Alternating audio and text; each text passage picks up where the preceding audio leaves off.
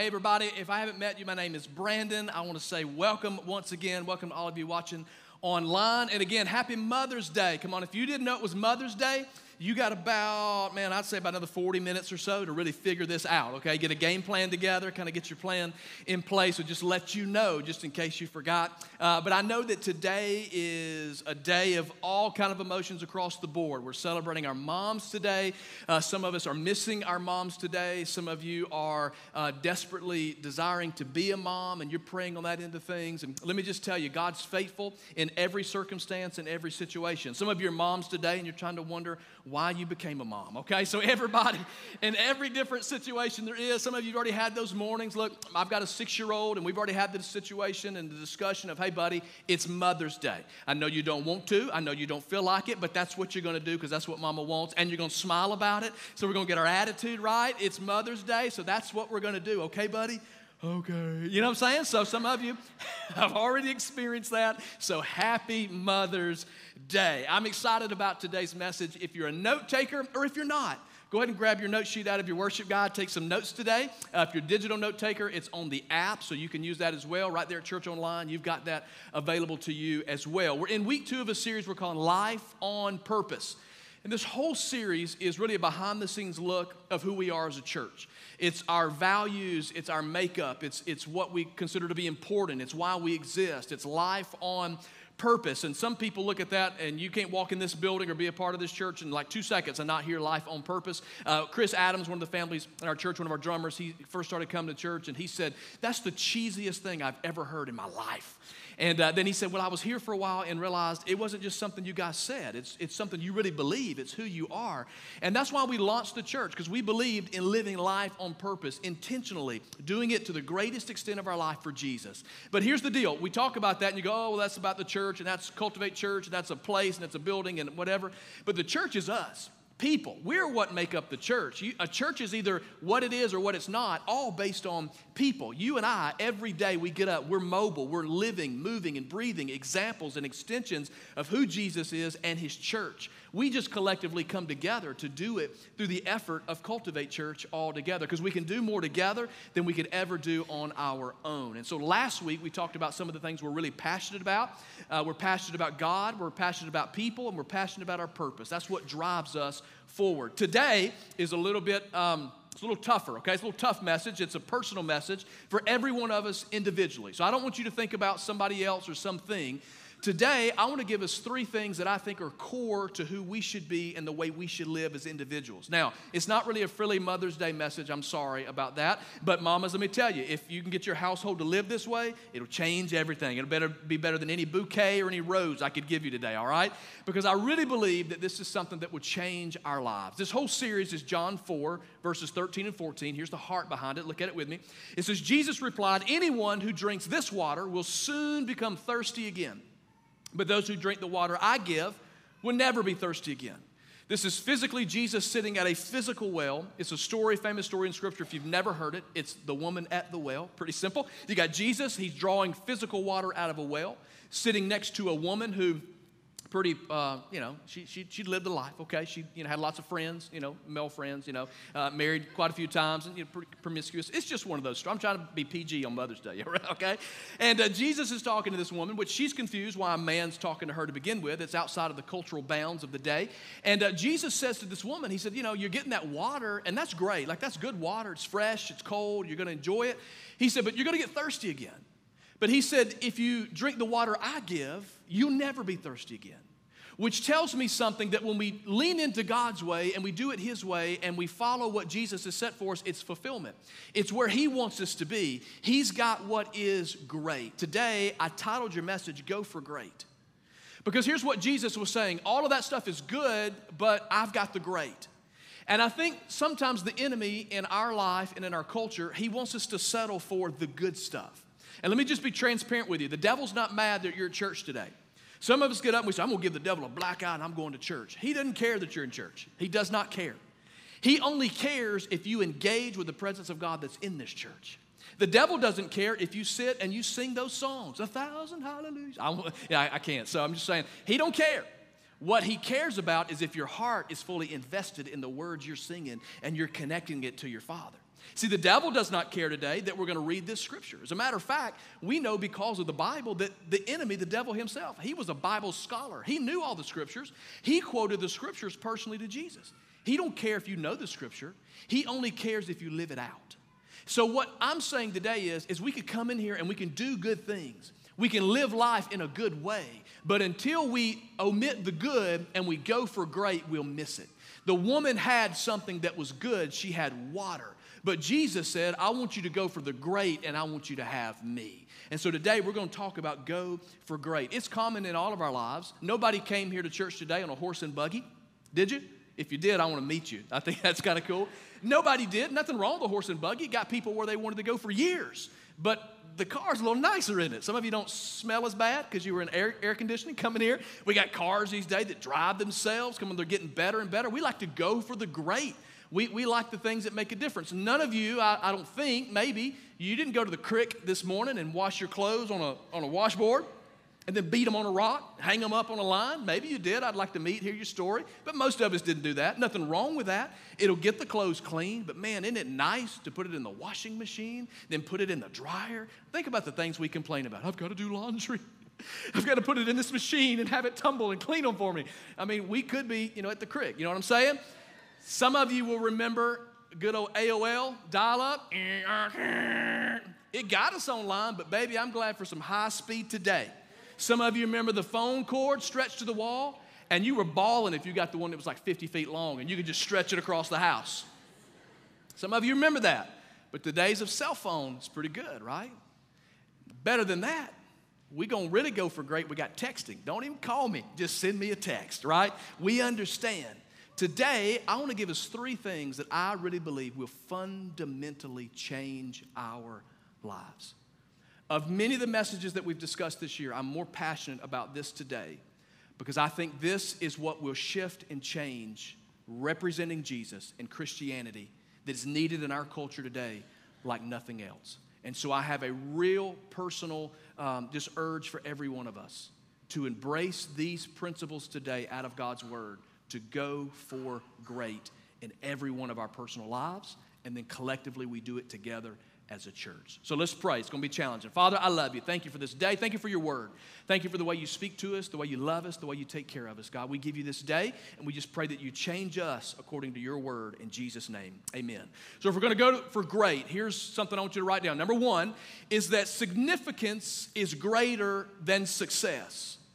Significance is greater than success. I want to encourage us to go for great, go for significance rather than success. Our culture and our lives is built on the principle and the thought of success. As soon as we're born, we are trained, we are taught, we are led, we are pushed to be successful.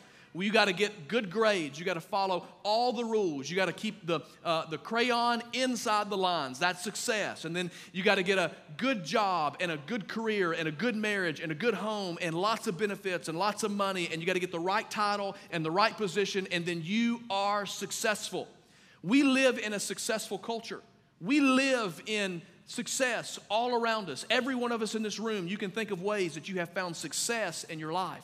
The problem is, you can interview, listen to, talk to some of the most successful people, and they are some of the most unfulfilled people. They are some of the most empty people.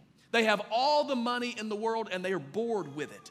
They have all the stuff, they have everything that you and I have been taught to achieve and be successful, yet we are empty. The problem is, success does not equal significance. Success builds your life. Success adds to me. Success is about building me up. Success is about what I can gain and what I can get. But significance says my life is about making your life better. My life is about giving to you. My life in significance is knowing I had a hand in making a difference. That's why we talk about serving around here so much. That's why when a beautiful young girl named Marley can be baptized and experience serving because it wasn't someone twisting her arm. She just heard that's what you do and you give your life away to other people. And by her serving others, it brought her closer to Jesus. She has experienced significance in her life. Many of us are empty because we have no significance. And the Bible gives us a clear picture of this. As a matter of fact, this is one of my favorite verses in all the Bible. It's Second Chronicles 21 20, and it says, Jehoram, anybody pregnant in here? Ain't picked the name out yet? We can bring it back. Just saying. Little Jehoram, all right? Jehoram was 32 years old. Young guy. Listen, young, young, 32. Just a baby, okay? Jehoram was 32 years old when he became king, when he became successful, when he became the man, when everybody else started bowing down to him, when everybody else started looking to him, when he became the ruler. And he reigned in Jerusalem for eight years. However, no one was sorry when he died. They buried him in the city of David, but not in the royal cemetery. What a tragic story. A young man of 32 years old with all of the influence and all of the power to make any difference he wanted to make in any life that he would choose to do so. Yet, he lived for success, and when he died, he had no significance. And I fear that many of us in our culture today, we are chasing success and we are empty and we have never experienced any significance because we're not doing anything for anybody else. We're only building our kingdom. And at the end of it all, it does not matter if we do not have a life of significance. Paul put it this way in Acts 20 24. He said, My life is worth nothing to me unless I use it for finishing the work assigned me by the Lord Jesus. Paul said, The only thing that I want to do is live a significant life. Now, we think of Paul, we think of the disciples, you think about Bible days, you think they were just kind of like, yeah, I don't know, we, we think they were uneducated or something because it was a long time ago. No, this guy was, he was educated. This guy was at the top of his game when he was martyring the church, when he was abusing Christians. He was a scholar. He knew all the law. People looked up to him. He was successful. But he recognized in his own life there was no significance until his life was changed and he devoted it to Jesus. So, today, what I want to ask us is are we living a life of significance where it gives life to others? There's a story of a guy named David Sharp. He was a rock climber and a, a mountain climber. He was very, very, very well known. He was very accomplished in what he did. His dream, like many who are climbers, was to scale Everest. I mean, that's the, that's the big one, right? You, are going to make it to Everest. We're going we're to climb this mountain. Well, in 2003, he made the attempt to climb Everest only to begin to get frostbite in his body. He lost some toes, he decided, maybe I'll call it a day and we'll try it again. 2006, he goes back, but he does it a different way. He goes on his own. And up the mountain, later on, he's found curled up in a ball with his knees to his chest. In 2006, he died on that mountain trying to climb to the top. Now, the sad part about that is not only did he lose his life, but it is documented that about 30 to 40 other climbers passed him by as he was dying as they made their ascent to the top of Mount Everest. What's the point? The point is, is that many of us live that way every day. That we're so focused on the climb to the top to achieve our success that we don't have any significance in the life that is lived along the way. I would much rather be known as the 2003 that I forfeited my own success to the significance to save somebody else, rather than to be one of the 30 to 40 to say, I made it to the top, but somebody's life was lost that I could have helped in the process. Today, here's what I know our culture is out of control. Our leadership is out of control. Our examples of our kids, out of control. Why? Because we have a culture based on success without significance. The greatest thing we can say as a church is that we live for significance and not success. What do we measure significance? Life change. Stories of people whose lives have been changed by the power of Jesus and gives Jesus all the credit. And you and I get to be a part of it by doing this together. Significance over success. Number two, this is so important. I'm going to hang here for a second. Y'all buckle up. Character over charisma. Character over charisma. Now, this is just therapy for me today, okay? Because this is, I, I'm, I'm, I'm, I'm kind of, you know, you ever heard the term, I'm just over it? I'm just over it. I'm over the TikTok culture. I'm over the hashtag culture. I'm over the social influence culture. Because here's what I know I know that there's a lot of people with a lot of charisma that takes them places that their character cannot keep them. That's the danger, everybody, with charisma over character. And that's why character is greater than charisma, because in our culture, we got charisma that's, that's, that's to the moon, taking people places that their character can't keep them. In the church world, this is just all I know. It breaks my heart every day when I see latest XYZ pastor, church, whatever, some moral failure. You know why? Because we've got this drive for success over significance. So we let our charisma take us places. And then listen, everybody, we're on our kids, but you know, as adults, we spend two and a half hours every day on average on social media. And you know what social media feeds us? Every lie, every feeling, every falsified document, every falsified picture, every falsified experience, everything you see, it's just the best of everybody's life. People are paying good money for somebody else to run their social media to make them look all the best. And those overnight successes, everybody's getting those clicks and those likes and all the stuff that we're feeding into ourselves, going, why am I such a failure? What am I doing with my life? It's because they're chasing something. The charisma's taking them places that character can't keep them. Let me tell you, this is important for us because let me around here at Cultivate Church. Let me just tell you, I don't have my own hashtag. All right, I don't have somebody. I'm not paying somebody to run my social media. Everything about my life is not a highlight reel. Everything in this church is not our pictures and our faces on posters and, and on advertisements. And you come in here and you don't know who's speaking, you don't know who's leading, you don't know who's doing anything. Why? Because we're all in this thing together. Because we're chasing character. We're not chasing charisma in our life. And our culture right now celebrates so much charisma, and we've got very little character. And if I'm honest with us today, we're giving the church and we're giving Jesus a black eye because we're misrepresenting what he ever intended for it to be. Character is so important. Look at this. The Bible says the Lord doesn't see things the way you see them. He's not looking at it the way we look at it. He's not judging it the way we judge it. He's not looking at it in the context of what we think is successful. No, people judge by the outward appearance, but the Lord looks at the heart. And we've got to understand that we can look the part, we can act the part, and we can put it in front of everybody just the way we want it to be seen, but God sees past it and He sees the content of our character. God's not worried about how famous you can be. God's not worried about how many likes you get, how many views you got on, on social media. God's not worried about any of that stuff. God's worried about who you are in truly, sincerely representing Him, your character. Listen, I want to show you something. I want you to write down this, this reference, 1 John 2.16. The enemy is smart, but he's not innovative. He's been doing the same thing since day one. There are three main areas that will kill our character every single time, and I want to show them to you. Look at 1 John 2:16, it's on the screen. It says, For the world offers only a craving for physical pleasure, a craving for everything we see, and pride in our achievements and possessions. These are not from the Father, but are from this world. Leave that scripture up there a second. There's three things that's usually evident in every great downfall. In every great uh, catastrophe that you see in business, in church, in family, in marriage, in parenting, there's three things, temptations, the enemy uses every time to destroy our character, who we really are. He said first, a craving for physical pleasure. You know what that is? Sex. Every time. It's this lust for what we see.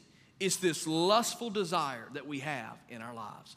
If you ever see something that happens in somebody's life, you'll see an affair that took place. You'll see infidelity. You'll see unfaithfulness. Every time, in some aspect, it will, you, the enemy will use that every single time. That's why we have to have safeguards in our life. That's why, listen to me, uh, business people, you, you, you, don't, you just don't have business lunches. You don't travel on trips with, with the opposite sex. And you go, well, that seems so weird. That's just so, I'm going to stick out like a sore thumb in my company.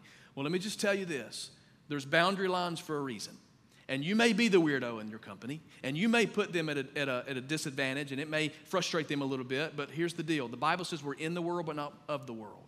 And I understand that I may lose everything else, but if I sit there with nothing and I'm sleeping on one of your couches, but I've got my marriage, then I won. And I also understand that when I honor the marriage that God has given to me and I put every safeguard in it, God's never going to let any of that happen to begin with. Because when you honor God, He honors you. But some of us are just bending. We go, well, we got to do this. We got to. We have this desire, this craving for physical pleasure. The second thing He said is for everything we see. Well, that just gives us that's money. A desire for everything we see. Most of us work for money. Most of us work for success, to get the things that we see, because we think that's what's going to be significant. It's what our culture, it's what our world is built on. Money, it's rare to sit with a couple that's about to end their marriage and money not be involved.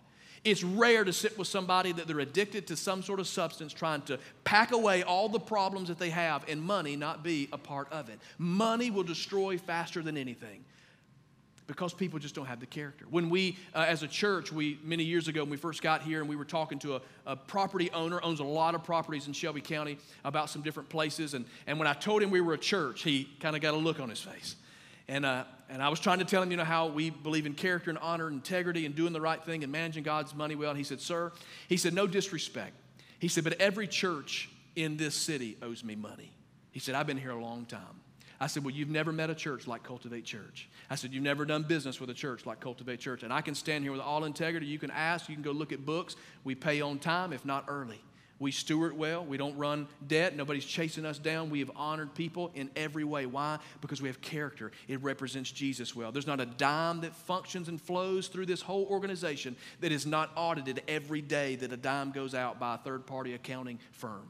Why? Because we believe in character, because money is dangerous. We'll do things that we never thought we would do for the sake of this pleasure of what we see. Pride in our achievements and our possessions. You know what that is? Power. You ever met somebody who's power hungry? They just want that title. They just want that position, and they'll do anything to get it because they think it brings them success. But there is no significance. Their charisma will get them there, but we've built no character along the way. So how do we fix it? What's the remedy? Write this reference down, Mark 8:34. This is literally your way to build godly character. Mark 8:34. You see Christian character is literally nothing more than conforming to Christ. That's what Christian character is. It's conforming to doing it Christ's way. Here's Mark 8:34. Then, calling to the crowd to join his disciples, Jesus said, "If any of you wants to be my follower, you must give up your own way, take up your cross and follow me." Here's what Jesus is saying He said, You've got to give up your own way. There's a standard. Write that statement down. There's a standard. Give up your own way. It doesn't matter what I think, it doesn't matter what I feel, it doesn't matter if the Bible offends me. It doesn't matter if culture says one thing about the reality of Scripture. I conform to the Word. I don't ask the Word to conform to me. So we're living in our culture where we're trying to rewrite this. We've got the kids ruling the roost. I grew up in a house, they said, I'm your mama. And that's what I said. So that's what we're going to do. But instead, what we've done in our culture is as the kids, we said, well, we don't like that. We feel this way. Well, we'd rather do this. Well, that's mean. So we're going to rewrite the rules as the kids, and we're telling our father how it's going to be in his house. And he says, you know what? That may last for a minute, but when I show up with the belt, it's on. and listen, everybody, Read Revelations. He's coming back and he's bringing the belt. And it's going to get real. So we can pretend like we've won and we've fought and we got the house the way we want it. But when daddy shows up, he's coming back and he's going to fix it. He's got a standard. The second thing Jesus says, take up your cross. A cross wasn't a frilly, fun thing. A cross was a torture device. It's sacrifice. Write that down sacrifice. You got to sacrifice. My son, six years old, it's Mother's Day, buddy. You're going to sacrifice and you're going to like it. Put a smile on your face. It's Mama's Day. You're going to sacrifice. Living a Christian life involves sacrifice. It just does. You sacrificed to be here today. Let's be honest about it. Some of you showed up today and you didn't want to be here. You didn't. But you sacrificed. And can I tell you this? Every good decision you make builds good outcomes in your life. You sacrificed, but you did it. Anything involving following the Lord, anything that brings significance to your life, it takes sacrifice. The living that you bring home to provide for your family takes sacrifice. Staying married takes sacrifice. Staying out of debt takes sacrifice. It all takes sacrifice. And Jesus said, if you're going to follow me, you're going to take up your cross, you're going to sacrifice. And then he said, and follow me. It's the third part. There's a system. There's a system to it. If Jesus does it, then you do it. If Jesus says to forgive, then you forgive. If Jesus says to be baptized, then you be baptized. If Jesus says to serve, then you serve. If Jesus says to give, then you give. If Jesus says to go, then you go. If Jesus says to do, then you do. You just do what Jesus does and watch how it changes our life. Why? Because that's what builds character over charisma. Character will keep us wherever God takes us. It's important. Significance over success, character over charisma. And the number three, the last, and this is the most important, is spiritual over physical. Spiritual over physical. Faith shows the reality of what we hope for, it's the evidence of things we cannot see. Through their faith, the people in the days of old earned a what? Good reputation because they lived in faith, trusting what God told them to do. It's the spiritual over the physical. Listen, the physical's not all bad. Nothing wrong with you being successful. Success can give you a platform for significance. There's nothing wrong with that. There's nothing wrong with having, there's nothing wrong with getting, there's nothing wrong with any of those things.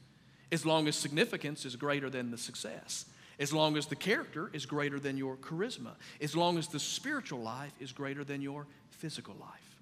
If you find yourself continually drawing from the well and always dissatisfied, always empty, always in lack, well, then maybe you find yourself drawing too much from the physical of the world instead of leaning into the spiritual life, the spiritual blessing, the spiritual plan that God has for us.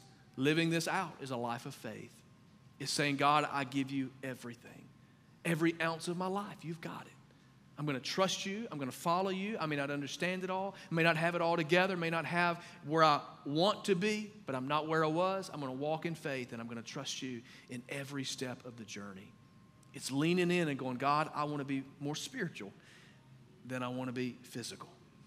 I want to see it your way. I want to experience your way. And I want to do it your way. Everybody, God would have us to go for the great.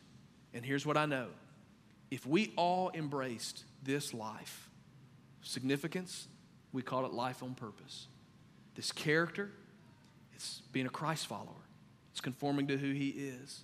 The spiritual life, it's just going all in and honoring God with everything that we have. Listen, when we do these things, it'll change the world.